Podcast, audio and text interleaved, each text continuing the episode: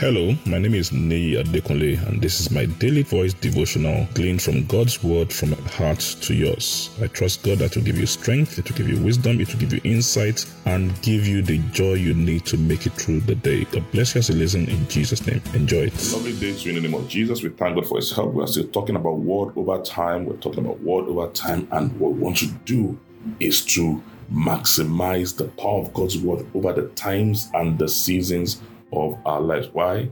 That is what God wants from us. And you see, we'll talk about it how how over the years people have used the understanding of God, the power of God's word, to to shape the times and the seasons of their lives. And, and you know, we we have wristwatches and all that. And what, what do we do with them? We use rich wristwatches to measure time to know how how we can control time or not and how to work with time. Somebody has said you know uh, we, we do not manage time that we manage our life within time.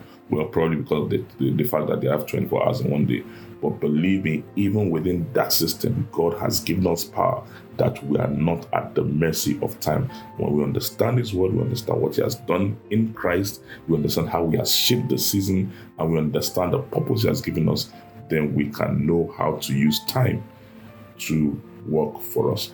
Let's go to our Bibles, Hebrews chapter 11 and verse 3. Hebrews 11, verse 3 in the Bible in basic English. It said, By faith, it is clear to us that the order of events was fixed by the word of God, so that what is seen has not been made by the things which seem to be. Interesting. So the whole of Hebrews 11 is talking about faith. So he cuts to this dimension. He said, listen, it's clear the order of events. What do we mean by order of events? The occasions that we see in this world, all of them, whether it's the occasion of creation, whether it's the occasion of uh, the flooding of the earth, whether it's the occasion of Exodus, whether it's the whether it's God's God's God's uh, dealings with with Abraham, whether it's the whether it's the whether it's David and Goliath, whether it's the birth of Christ, all these events were fixed by the word of God. And guess what? If he fixed those events by his word, how about the events of your life? He's fixing them by the word. And guess what? He still expects us to be able to fix events, to be able to fix them. And he said, but it's by faith. He said they were fixed by the word of God. They were fixed by the word of God. And what was he talking about? He said, by the things that are not seen, the force of God's word that's unseen, we can use to fix the events of our life that are seen. Long before Jesus came, before he came to save us for our sin, the Bible says the Lamb of God was slain before the foundation of the world. So by his word, he had set, he had set, he had fixed that event long before then.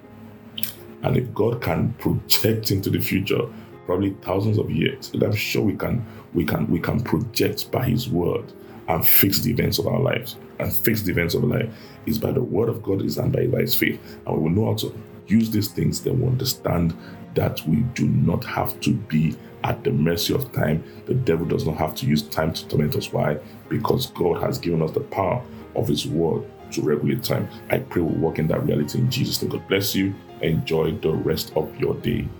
I'm sure the word you heard today has been a blessing to you. The way we maximize God's word, the effect of God's word in our life is by putting it into practice and by sharing it with others.